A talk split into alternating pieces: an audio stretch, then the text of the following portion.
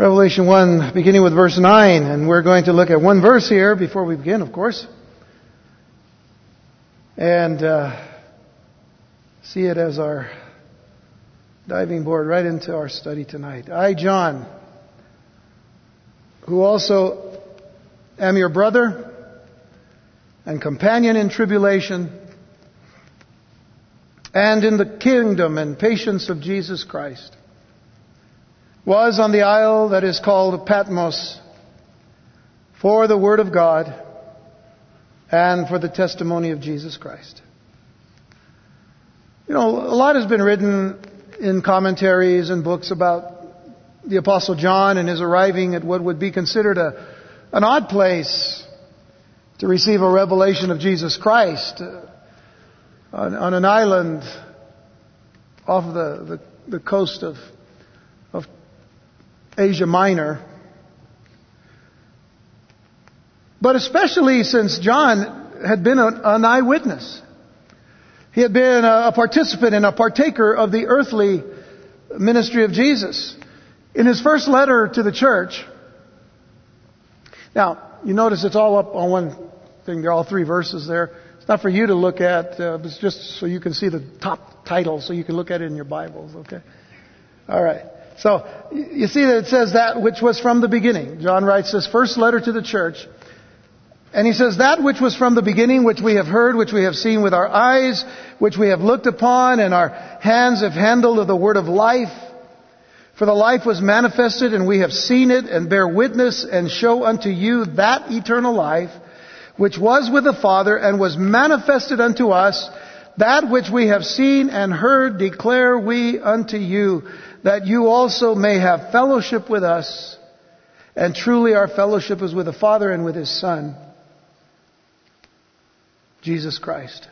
But that was exactly why He was on the Isle of Patmos.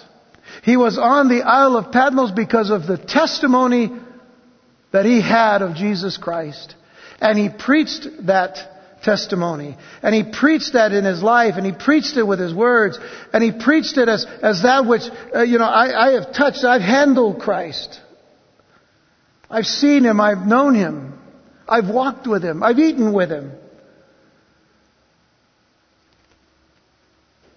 But now he's on this island, and why is he there? First of all, let's look at where Patmos is. You know, I didn't bring my little pointer. I think I have one here. There it is, Patmos. Y'all got it? All the fun toys I get to play with on Wednesday night. He was there for the Word of God. This is what he says in Revelation for the Word of God and for the testimony of Jesus Christ.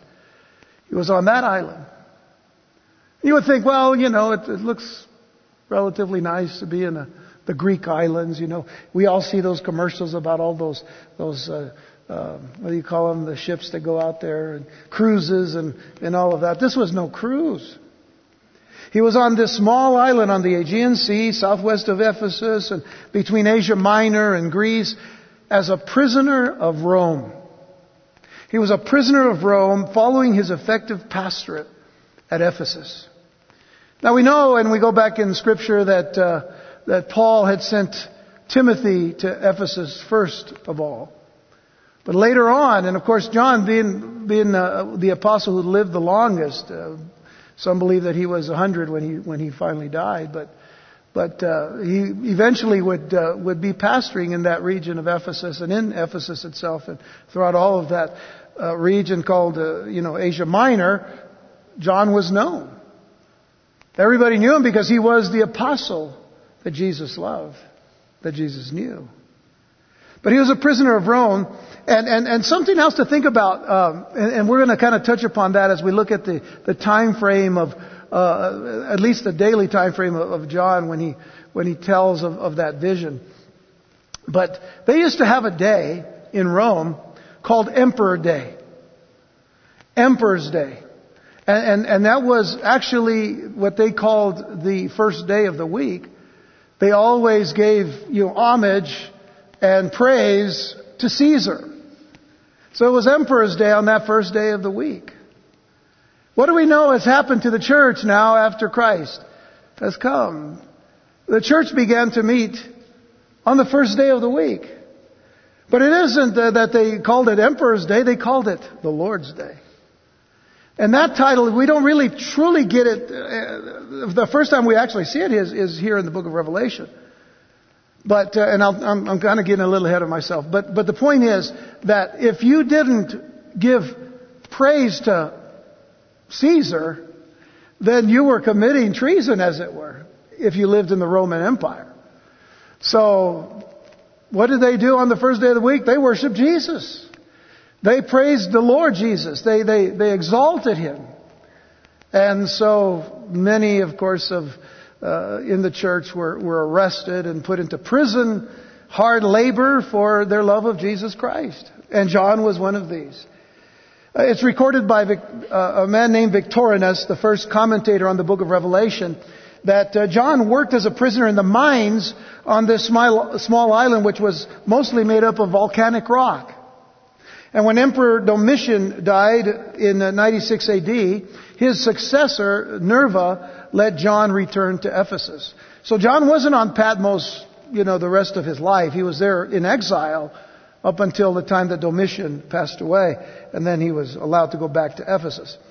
But he wanted to make it clear, as we have already heard in verse 9, that he was a brother and a companion with the churches of their day to tribulations. He was a companion and a brother with the churches, all the churches,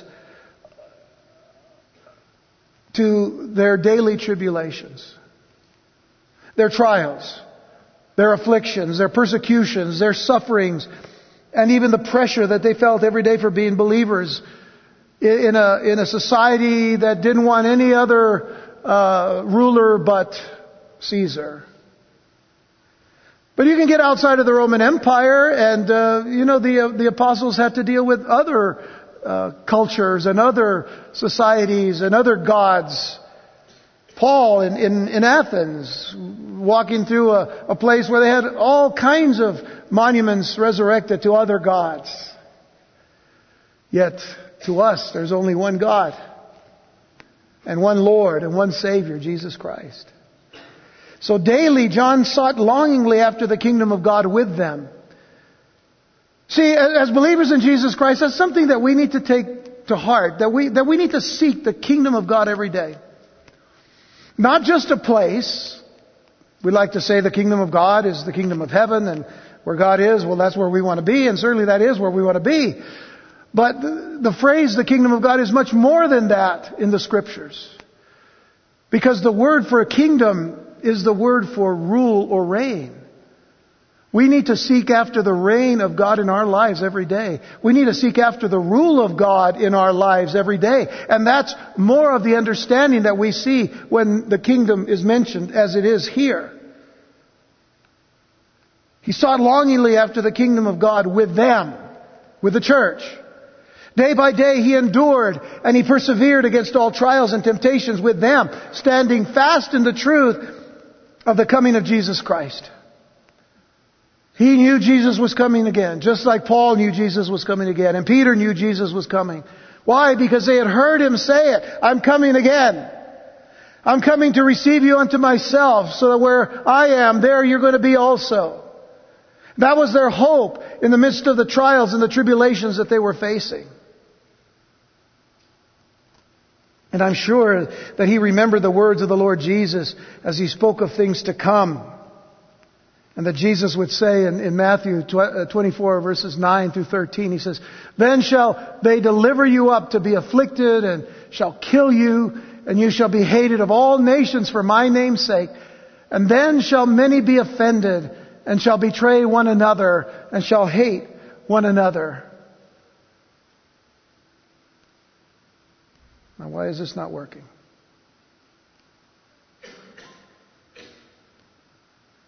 And many false prophets shall rise and shall deceive many. And because iniquity shall abound, the love of many shall wax cold. But notice what they heard Jesus say. But he that shall endure unto the end, the same shall be saved. He that endures unto the end shall be saved. You know, I couldn't find any photography of John on Patmos. I just want to make sure you're awake here. I couldn't find any photography. That's kind of hard to see, but you'll, notice uh, there's a an older man right there. See him? That's John.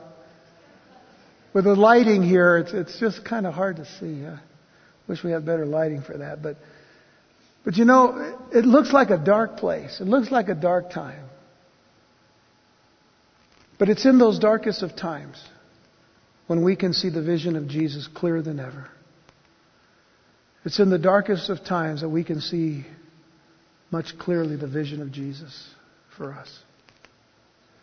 It is when we find ourselves in our own Isle of Patmos that God's light and life and Christ's life and light shine brightly into our hearts as we draw closer and closer to Him. Well, John the Apostle begins his portion of the vision and revelation of Jesus Christ, which, which was directly given to him, with a carefully worded phrase that links him with apocalyptic or prophetic writings of the Old Testament. But in particular, it is the prophet Daniel that he's linked with here. Because it is the simplest phrase that we see. He says, I, John. I, John. The only other person that, that speaks in that manner, even though it can be referred to in all the other prophets, but, but the one who says it clearly is, is Daniel. And there are, in Daniel chapter 9 verse 2, it says, In the first year of his reign, I, Daniel. Now remember, Daniel is an apocalyptic or a prophetic book. In the first year of his reign, I, Daniel, understood by books the number of the years of the years whereof the word of the Lord came to Jeremiah the prophet that he would accomplish 70 years in the desolations of Jerusalem. And then later on in chapter 10, uh, we see that, that phrase again. It says, In the third year of Cyrus, king of Persia, a thing was revealed unto Daniel, whose name was called Belteshazzar, and the thing uh, was true, but the time appointed was long. And he understood the thing and had understanding of the vision. And then he says, In those days I, Daniel, was mourning three full weeks. Now, John would, would use the phrase two more times near the end of the book. And we'll, and we'll get to that in just a moment. Let me go back for just a second. But suffice it to say that we're entering into the prophetic landscape now of the book of, uh, the prophetic landscape of the New Testament with this passage. For John to say, I, John, so, or I, John, did this or that. You know, he's, he's, he's declaring that we're going to be looking into the vision or the revelation of Jesus Christ. But remember that on a practical note, when we proclaim Jesus Christ, it isn't something that we're making up. We are simply revealing to people that Jesus Christ is the fulfillment of everything that God has been saying since the Garden of Eden. Can I repeat that thought? Because I'm just wondering if it's getting through. When we proclaim Jesus Christ, it isn't something we're making up. See, we have here the Word of God, don't we? Alright. We're not making this up. See, John wasn't making anything up because he made it very clear, I'm an eyewitness. And the eyewitness passes that, that vision on and passes that word on and then passes, you know, the, the, the, the letters on and passes then the books gathered together and then all of a sudden we have the Bible and it's been passed down to us. Now we have been affected by that very same vision. So what we're giving to other people, we're not making up. Now there have been some who have been making up little things around the Word of God, that's not a good thing. That's why we have to, that's why we have to rightly divide the Word.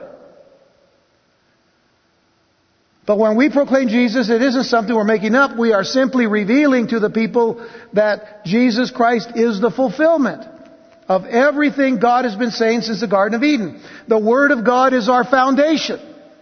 Our testimony is that it describes salvation by grace through faith in Jesus Christ.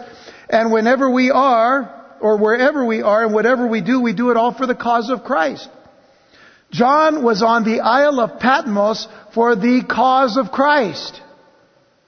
Wherever you are, you are for the cause of Christ. Where you work, where you live, what you do, you are there for the cause of Christ. You may be persecuted for your stand in the truth of the gospel of Jesus Christ. But wherever you are, you are there for the cause of Christ. Whether under arrest or whether under conviction, whether under anything, you are there for Christ. And this is what we need to understand about this heart of John as he's receiving this vision. Let's look at verse 10 now of Revelation 1. He says, I was in the Spirit on the Lord's day. Oh, there's the mention of the Lord's day. And heard behind me a great voice as of a trumpet saying, I am Alpha and Omega, the first and the last. And, and what thou seest, now he's speaking to John. I am Alpha, Omega, the first and the last, the beginning, and the end. And what thou seest, write in a book and send it unto the seven churches which are in Asia, unto Ephesus, unto Smyrna, unto Pergamos, unto Thyatira, unto Sardis, and unto Philadelphia, and unto Laodicea. Now, there has been quite a lot of discussion and argument as to whether the phrase the Lord's Day refers to the first day of the week, Sunday, or if it refers to a time period called in the scriptures the day of the Lord. If, if it refers to the latter, if it refers to the day of the Lord, then John was translated by the Spirit forward to that great future day of the Lord, which is the focal point of much of the prophecy of both the Old and the New Testaments. You all have heard of the phrase, the, the, the day of the Lord. We're going to study that phrase as we go through the book of Revelation because it's going to come up a lot, especially during the time that we study the Great Tribulation or the Tribulation period. So we're, you know, if, if, if, if that phrase, the Lord's Day, refers to the day of the Lord, as some believe today, and they teach this, then what happens is, John has been catapulted forward to this time. But the problem is, and there are serious problems with that interpretation. If John really meant the day of the Lord, he should have just said so. Because it's a prominent phrase in the Old Testament. The day of the Lord. The day of the Lord. It is a great day. It is an awesome day. It is a, it is a terrible day. But it's called the day of the Lord. And if it was that, then he would have just said, this is the day of the Lord. Simply because, because that's a much used phrase in the Word of God, describing ominous occurrences of, of judgment by the Lord. The phrase, the Lord's Day, is constructed quite differently. It means the day belonging to the Lord. It is the day belonging to the Lord. Another inconsistency with the thought that this was about the day of the Lord is the assumption that John was transported forward to that great day when the first three chapters of Revelation deal with current and present situations and events in the existing churches. So he doesn't, we don't see him actually catapulted forward into the future until the very first part of chapter 4. So what is that telling us then?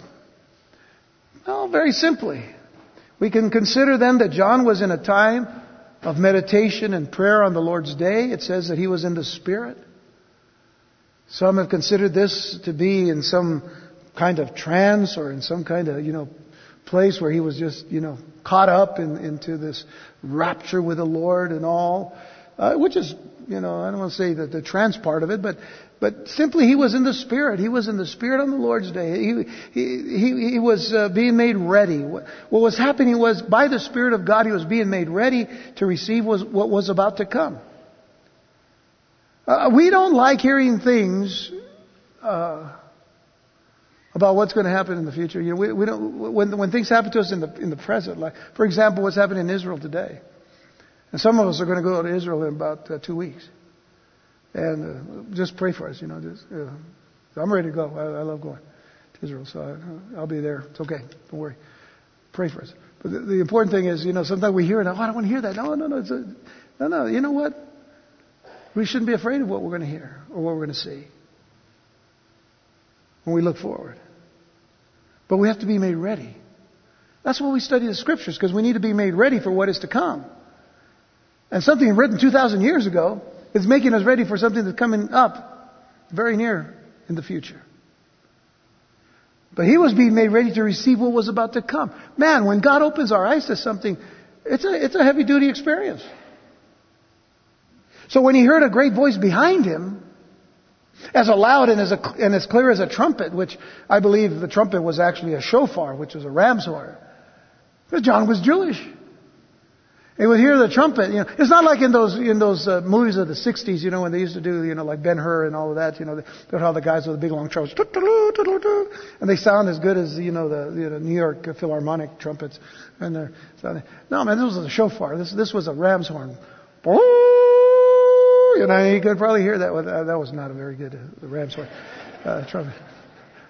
Next week I'll bring out my shofar. If you remind me, I'll bring it out and I'll play it for you. But it's, it, you know, he hears that and it's clear, you know, it's the voice of God, but it sounds like that, that trumpet. And at that moment, uh, being made aware that the Lord himself had come down from heaven to be with him. For what reason? To show him things that were to come. The call of the shofar was familiar to the Jewish mindset. It was a call that gathered the tribes together. And it was a call that was sounded every morning to announce the services in the temple. Yes, they went to services every day. When they had the tabernacle and when they had the, t- the temple, they went to services every day.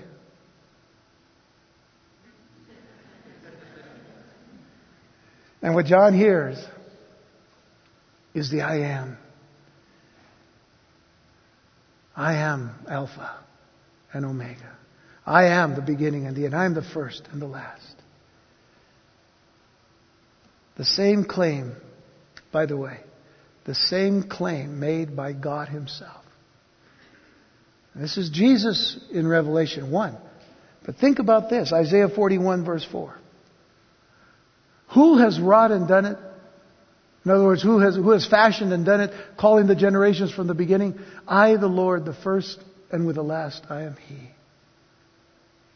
What about Isaiah 44, verse 6? Thus saith the Lord, the King of Israel and his Redeemer, the Lord of hosts, I am the first and I am the last, and beside me there is no God. Or Isaiah 48 verse 12. Hearken unto me, O Jacob and Israel, my called. I am he. I am the first. I am all, I also am the last. I am, I am, I am. That's God's name. So we have to realize the, the linkage between the Son and the Father. I am that I am. Before Abraham was, I am. I am the first and the last. I am the beginning and the end. I am Alpha and Omega. So, again, we have to emphasize the deity of Jesus Christ. For Jesus to be called the first and the last should remind us that He was there at creation and He will bring the creation to its conclusion. Folks, remember the importance of Genesis and Revelation, the bookends of all the Bible. Remember how important it is to know that Genesis was the beginning, Revelation is the consummation, it is the conclusion, it is the summing up of all that God has been giving us as a revelation. So we can therefore trust Him uh, for help and strength right now when we face our toughest situations and, and formidable temptations and tribulations. Persecuted believers have always been drawn to the revelation of Jesus Christ. It reveals to them that despite their awful sufferings, God's plan is unfolding and, and is right on track. John is then commanded to write what he sees in a book. We will discover that he is reminded to write what he sees 11 more times in the book of Revelation. Eleven times he's told to write. Why? Why eleven times? Well, because it is too grand of a vision to keep it all to oneself. but also, he is to make sure that it is sent to the seven churches which were in Asia. He is to make sure that it gets there. Churches to whom John had evidently ministered. And I think also, because John was human, God had to remind him listen, keep writing this thing. Don't get lazy on me. Keep coming to Wednesday night study.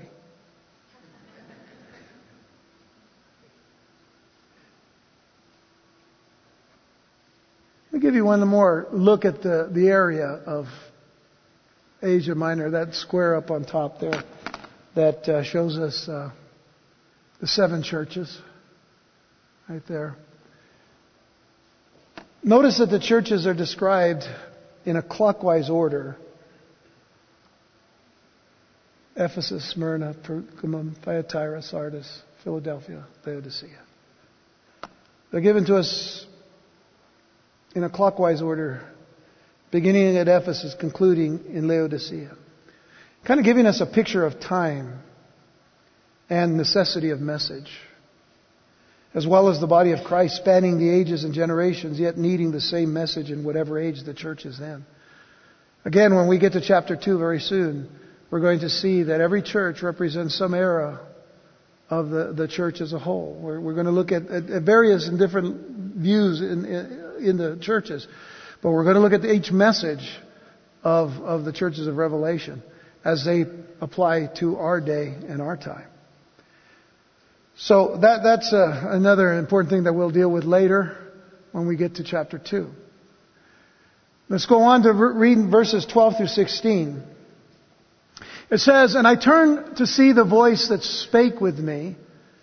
And being turned, I saw seven golden candlesticks, or lampstands, as, as some of your translations may have. Uh, and in the midst of the seven candlesticks, one like unto the Son of Man, clothed with a garment down to the foot, and girt about the paps with a, a golden girdle. His head and his hairs were white like wool, as white as snow and his eyes were as a flame of fire, and his feet like unto fine brass, as if they burned in a furnace. And his voice is the sound of many waters. And he had in his right hand seven stars, and out of his mouth went a sharp two-edged sword, and his countenance was as the sun shineth in his strength. By the way, I, I, I looked up and saw some pictures, you know, some artist renderings of, of this of this particular passage, and I, I just couldn't, I just couldn't find one that really would do what the words do. And I think it's important in what I want to share with you about that here in just a moment. It's quite interesting to me that the very first thing that John saw was not Jesus. Because it tells us that he turned and he saw seven golden candlesticks, seven lampstands. Now, this is no mystery as to what these seven candlesticks represent, for in verse 20, we are told, the mystery of the seven stars, which thou sawest in my right hand, and the seven golden candlesticks. The seven stars are the angels of the seven churches, and the seven candlesticks, which thou sawest, are the seven churches. So there's no mystery that the seven candlesticks that uh, John saw were, the, were representative of each of the seven churches. And as I've said previously, the symbols in the Revelation are either immediately identified for you or they can be found in the Old Testament.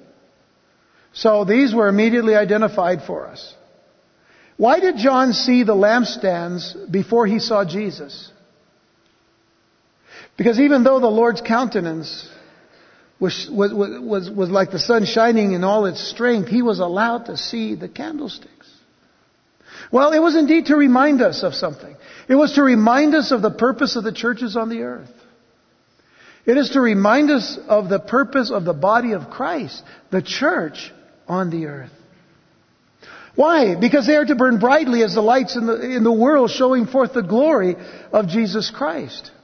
Now, I, I truly am one who believes that the, this, the seven golden lampstands or the seven golden candlesticks, and we'll see in just a moment, are, are very similar to what we see here on this table uh, called the menorah. Y'all, can y'all see that? There's seven, seven. Uh, and actually, this is more of, of how it was. There were not these big long candles that were about this tall.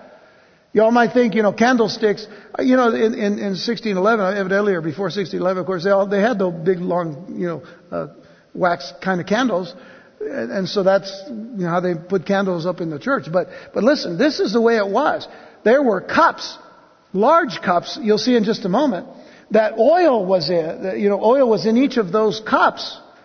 And, and there was wicks that were in the oil, and the wicks were lit, and that's how, that's what gave light to the, the holy place in the, temp, in the tabernacle and in the temple. So you have to uh, understand that I still truly believe that there was that, that picture because the, the seven golden candlesticks was representative really of, of the light that was to be given forth of the glory of God within the temple. But for us, it is to give light of the glory of Christ to the world. Look, we see the Lord. We sang about it tonight. We see the Lord, the world sees us. We see the Lord, the world sees us. They only see Jesus. Listen carefully. They only see Jesus to the extent he is revealed by our burning brightly for him. Do you see the importance of burning brightly for Jesus Christ in this world as we look for the day of Christ approaching, as we look for the day of Jesus coming? Do we see the reason that we need to burn brightly for Christ? Consider what Jesus said in Matthew chapter 5 in the, in the Sermon on the Mount. He said, You are the light of the world. A city that is set on a hill cannot be hid. Neither do men light a candle and put it under a bushel, but on a candlestick. And it giveth light unto all that are in the house. Then he says, Let your light so shine before men that they may see your good works and glorify your Father which is in heaven. So consider this. Lampstands or, or candlesticks they really don't produce light, do they? They are just the light holders here. This is just a light holder. The church doesn't produce light, but the church is a light bearer or a light holder. We are to carry the light of Jesus Christ to a dark and a dying world. What we can take comfort in is that Jesus is in the midst of his churches. That's the picture. First he sees the candlesticks, and then he sees Jesus in the midst of the candlesticks. What is that telling us? Oh, what a joy it is to know that Jesus is in the midst of the church. The problem comes when a church removes Christ, when a church denies who he is, when a church denies his deity when a church denies the cross, when the church denies the blood of Jesus Christ, when a church denies His redemptive work, and thus when He is no longer in their midst, what?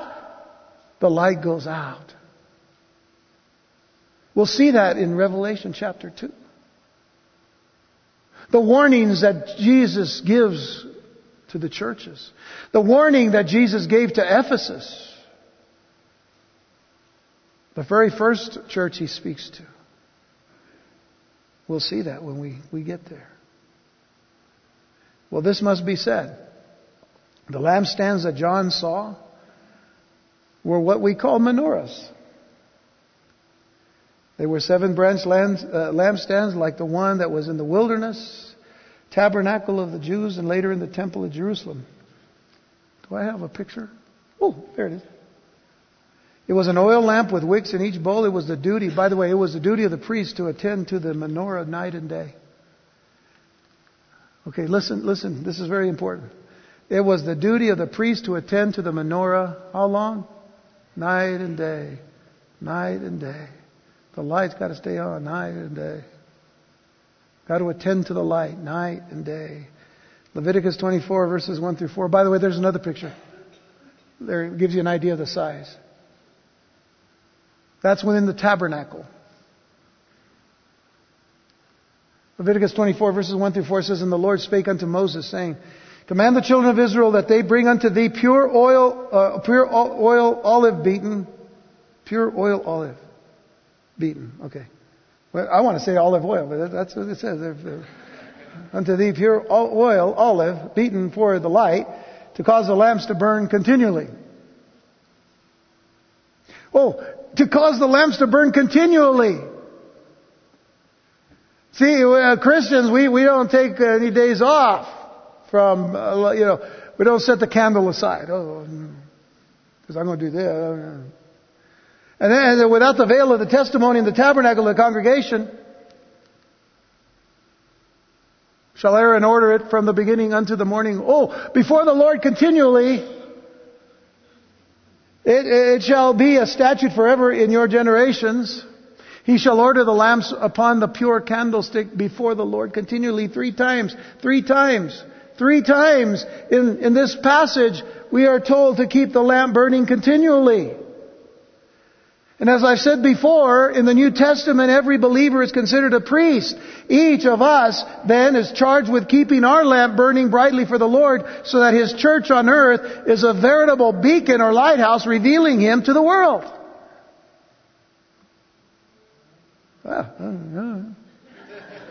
Whatever. No, not whatever, man. Come on, Christian. Light the light and bear the light and keep the light burning. All right.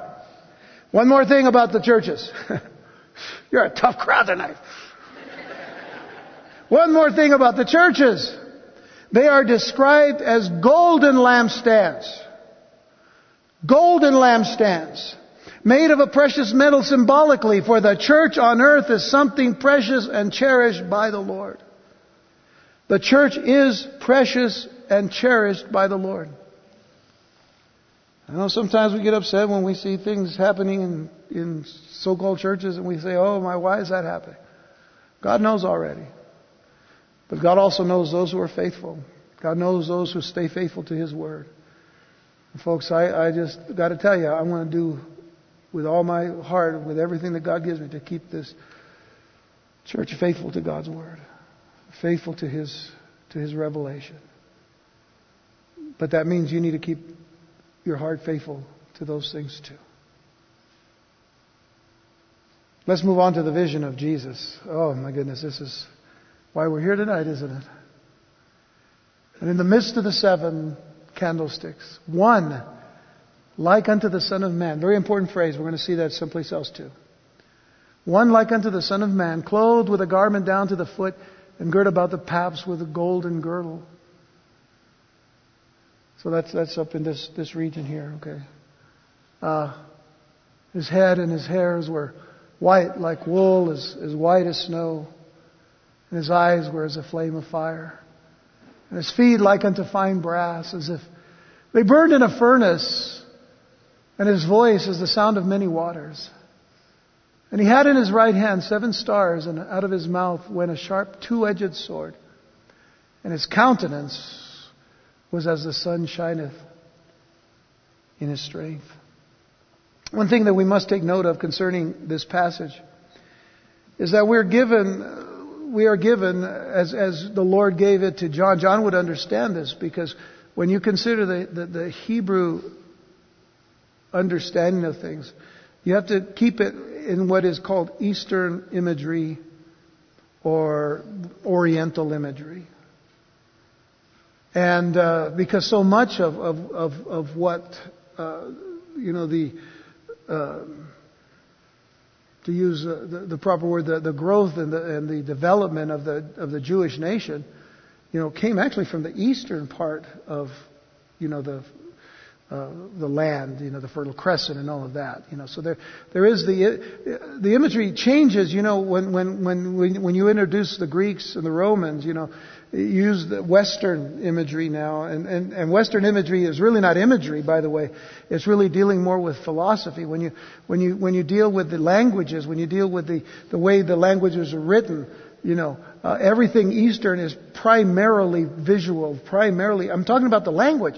When you see all of the, the, the various things that are written in, as far as the words and all, uh, you can look at Chinese, Korean, uh, uh, Japanese languages and, and, and, others, but, but even Hebrew, it's, it's a very descriptive and image uh, driven language. So, so we have to have that understanding that this is, you know, when you start talking about the Greek, uh, uh you know, we're, we're dealing with uh, more of the philosophical thought. But here we're still with pictures, with images. So, so uh, we're given these Eastern or Oriental imagery. But, but by the way, I'm not saying, and I, I want you to misunderstand me. I'm not saying that John didn't see the vision of Jesus. He did see the vision of Jesus. I'm quite sure that he did. But the point is that the picture is not for the chalk, crayon, or brush. That, that's why I didn't want to just show you a picture of say, here's Jesus and the seven golden lampstands, because there, there, are so many different pictures and which one's right, which one's not right. You know, we hear words and then we you put it onto uh, on, onto the canvas or, or onto the paper. Our minds must not rest, in other words, on the symbol, but on that which the symbol represents. And I think that this will help us to understand the, the, the book of Revelation as we're going on. And, and again, we see this throughout the Hebrew scriptures. Pictures being painted by the words that are given through the language that God established with the Jewish people. For example, one is not to paint only a mental picture of the robe, uh, girded high and reaching to the ground, but, but consider one who occupies a place of high rank and royal power. Do, do, you, do you see that? You know, uh, if all we want to see is, I want to see the gold, or I want to see, you know, really, I want to see that that, that robe to the ground, and then you know, the, got the the train of the robe. Uh, we want that. No, but what does it represent? It represents royalty, high royalty, high rank, high power. Consider the white hair that's mentioned shining like the sun, glistening on snow, illustrates. What does it illustrate for us? It illustrates divine, heavenly, godly purity. White like wool. Now some people would say, well, the first thing I think about is, oh, he's old. Well, he can't be old. Why can't he not be old? Because he's eternal. So the imagery is for us to see this divine purity, this heavenly purity, this, this, this, this godly purity. The eyes, as a flame of fire, represent the divine knowledge of the Lord piercing through to the innermost depths of our hearts. The feet, like unto fine brass, represent the ability to tread down all opposition and justice and truth. We know that brass is a symbol of something, don't we? Anytime we see brass, a lot of times it has to do with what? Judgment. There's that correlation, you see. The voice, the voice of Jesus, the voice that, that, that uh, John heard, the voice as, as the sound of many waters, reminding John of the roaring waves crashing on the shores of Patmos, is a symbol of Christ's irresistible power. The right hand that held the seven stars reveals to us how the angels or the messengers of the churches are under the absolute control and protection of Christ. When you hear about the arm of the Lord, that's what you're dealing with. Coming from Hebrew imagery, the arm of the Lord, the strength and power of God in control. God in control. That's why we sit here waiting for the Lord Jesus Christ. I tell you what, it doesn't matter who's in the White House, it matters who's on the throne. That's what matters. The sharp two edged sword proceeding out of his mouth is a picture of his word of judgment which can punish and destroy and which none can resist or escape. His countenance, like, like the undisturbed, unclouded sun, reveals the heavenly glory and majesty of the one upon which no one can casually gaze. And folks, if we cannot casually gaze upon the Lord, then we are not to casually live our lives for Him. We are to live our lives with passion for Him. Is it any wonder that at such a vision, John fell at his feet as dead? We'll see that in the next section, but I think it's verse 17. So let me ask this question, and I want this question just to, be something that, that will awaken your heart tonight. What vision of Christ do we bring into this place when we gather to worship Him? What vision of Christ do we bring into this place when we gather to worship Him? Now you have to understand, we, we come in, we all, we all come in with different things happening in our lives from week to week. And, you know, sometimes we go through tragedies and, and things happen in our, in our families or with people that we know or we love. And, and we come with a, bur- a broken heart, we come with a burdened heart. But we come to the one who can heal the broken heart, don't we? But we still have to come with a vision of that God and of that Christ. But sometimes we come in here, we, we got we got football on our brains. You know? Man, I hope Charlie doesn't go long today, man, because we got to get back to that game. What vision do we have? I don't see Jesus with a football helmet on. I just don't see that. You see how we can kind of muddy our vision when we come here? I want us to come here. You know, and, and, the fact is we need to come here no matter if we're burdened with, with brokenheartedness or sin or whatever it is. This is where God wants us so that we can catch the vision of the God who is able to change us. And to be all that He wants to be for us. For example, that's the question. I should have put it up earlier. Jesus, our great high priest. Do we come with a vision of Jesus as our great high priest? Daniel chapter 7, verses 13 and 14. I saw in the night visions, and behold, one like the Son of Man. Hey, that's what John said. One like unto the Son of Man, he says. But, but here uh, Daniel says, one like the Son of Man came with the clouds of heaven and came to the Ancient of Days and they brought him near before him. And there was given him dominion and glory and a kingdom that all people, nations and languages should serve him. His dominion is an everlasting dominion which shall not pass away and his kingdom that which, that which shall not be destroyed. Listen, we're, we're looking at, at, someone there that Daniel's describing as someone in, in, in royalty, but it's also in, in robes of, of, of priestly service. If we compare this vision with what we see of Jesus in the book of Revelation, we have to keep those things together. High priestly, because God, because He is our great high priest. King, because He is our King. And we have been made what? A kingdom of priests. God is consistent, folks. Hebrews chapter 2 verses 17 and 18.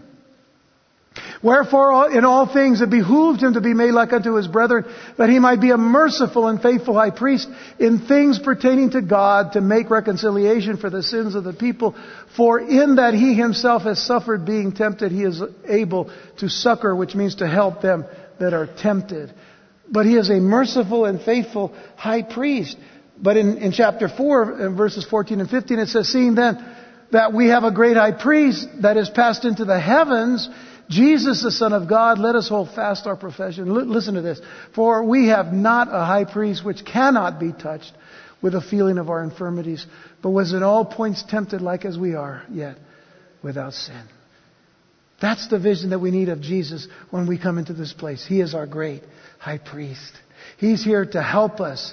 He is here to heal us because He's touched, He's been touched with everything that we've gone through and yet without sin. And then secondly, Jesus is, is to be seen as, as arrayed in holiness and purity. This is the vision that we need to have of Jesus when we come here. Look, look at it, uh, Isaiah 118. Come now and let us reason together, saith the Lord. Though your sins be as scarlet, they shall be as white as snow. Though they be red like crimson, they shall be as wool.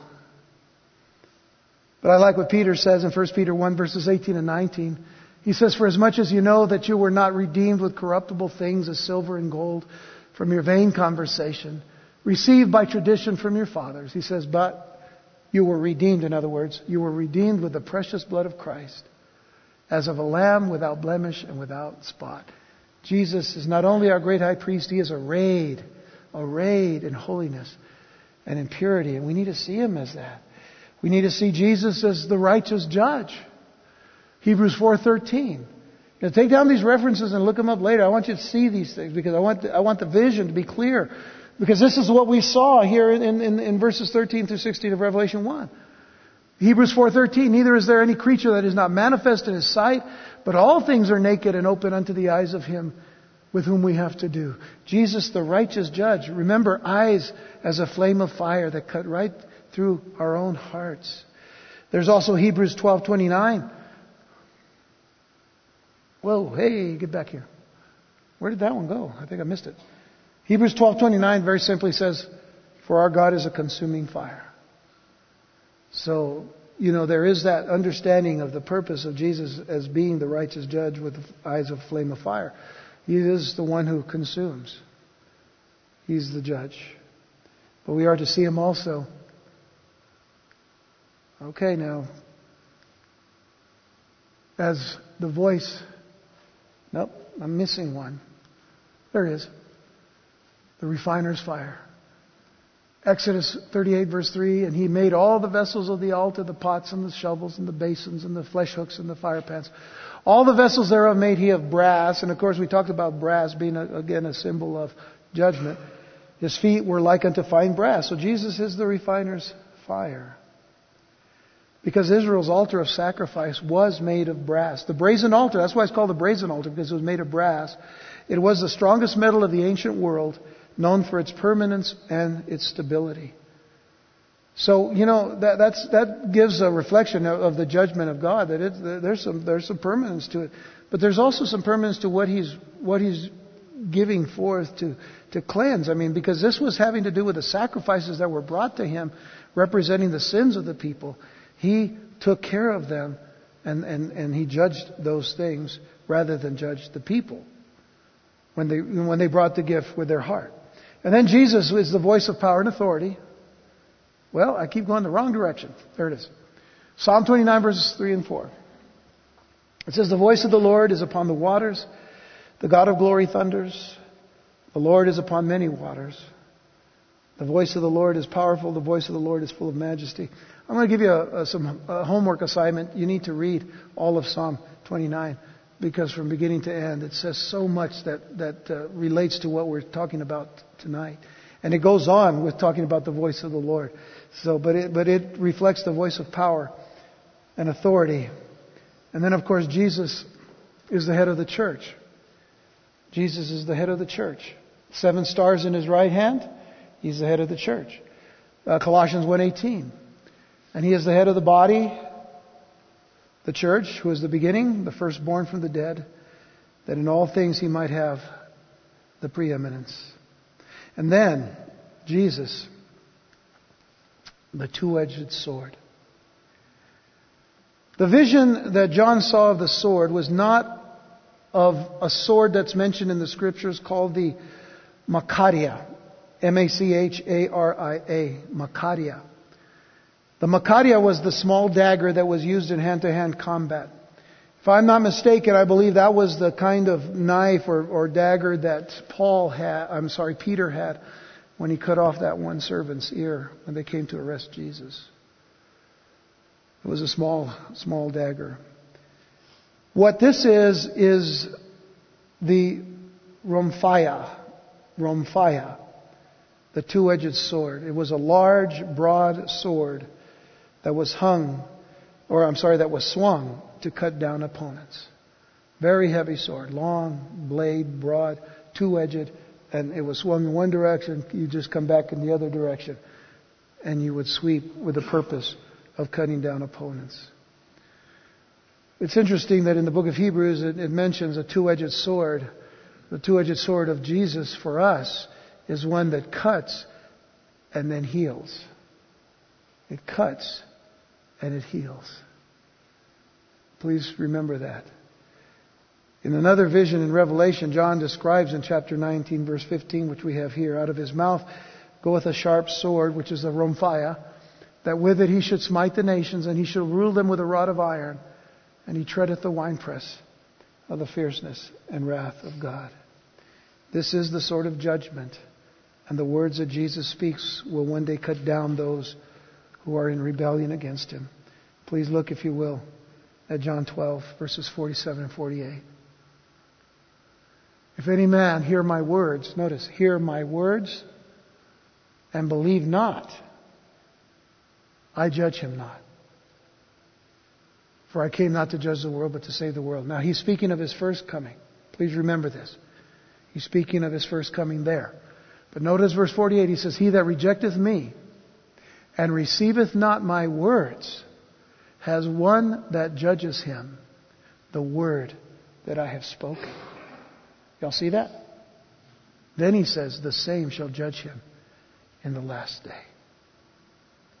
We reject the words of Christ, we will be judged by the word of Christ. Lastly, and we're done here for tonight, Jesus, the glory of God. We can say Jesus, the glory of God the Father, but fully Jesus, the glory of God. In Matthew 17, verse 2, it says, and was, that Jesus was transfigured before his three disciples Peter, James, and John on the Mount of Transfiguration, which when we go to Israel we'll see as Mount Hermon. And it says, And his face did shine as the sun, and his raiment was white as the light. So even while on this earth, for a, for a brief time, Jesus revealed the glory of God. So understand this that we cannot approach him in our own righteousness, but the righteousness that Christ has imputed into our lives by faith. This is what allows us to stand before God. It's not our righteousness, it's the righteousness of Christ. So the Jesus that John saw is the real Jesus. The Jesus that John saw is the Jesus that lives and reigns in heaven today. That's the Jesus that John saw. We can see at times how people will draw Jesus according to their own views of things. Jesus meek and mild. Well, he was meek and mild. But they misrepresent what meek, what meek and mild means. He was humble. He was gentle. But there were times when he wasn't so gentle. There were times when he upset the tables of the money changers in the temple. And to carry a crossbeam the way he did for as long as he did to the cross and to hang on that cross for three hours. It takes a man that's not meek and mild. It takes a man that's powerful. Yet he died, which was also powerful. Because if he didn't die, we wouldn't have the opportunity to have eternal life. This is the real Jesus that John saw. This is the Jesus that we look forward to seeing when he comes for us. I will come again and gather you unto myself, so that where I am, there you may be also. What hope. Let's continue to keep our eyes on Jesus. Shall we stand? Let's go ahead and stand. and Let's pray. We're ready.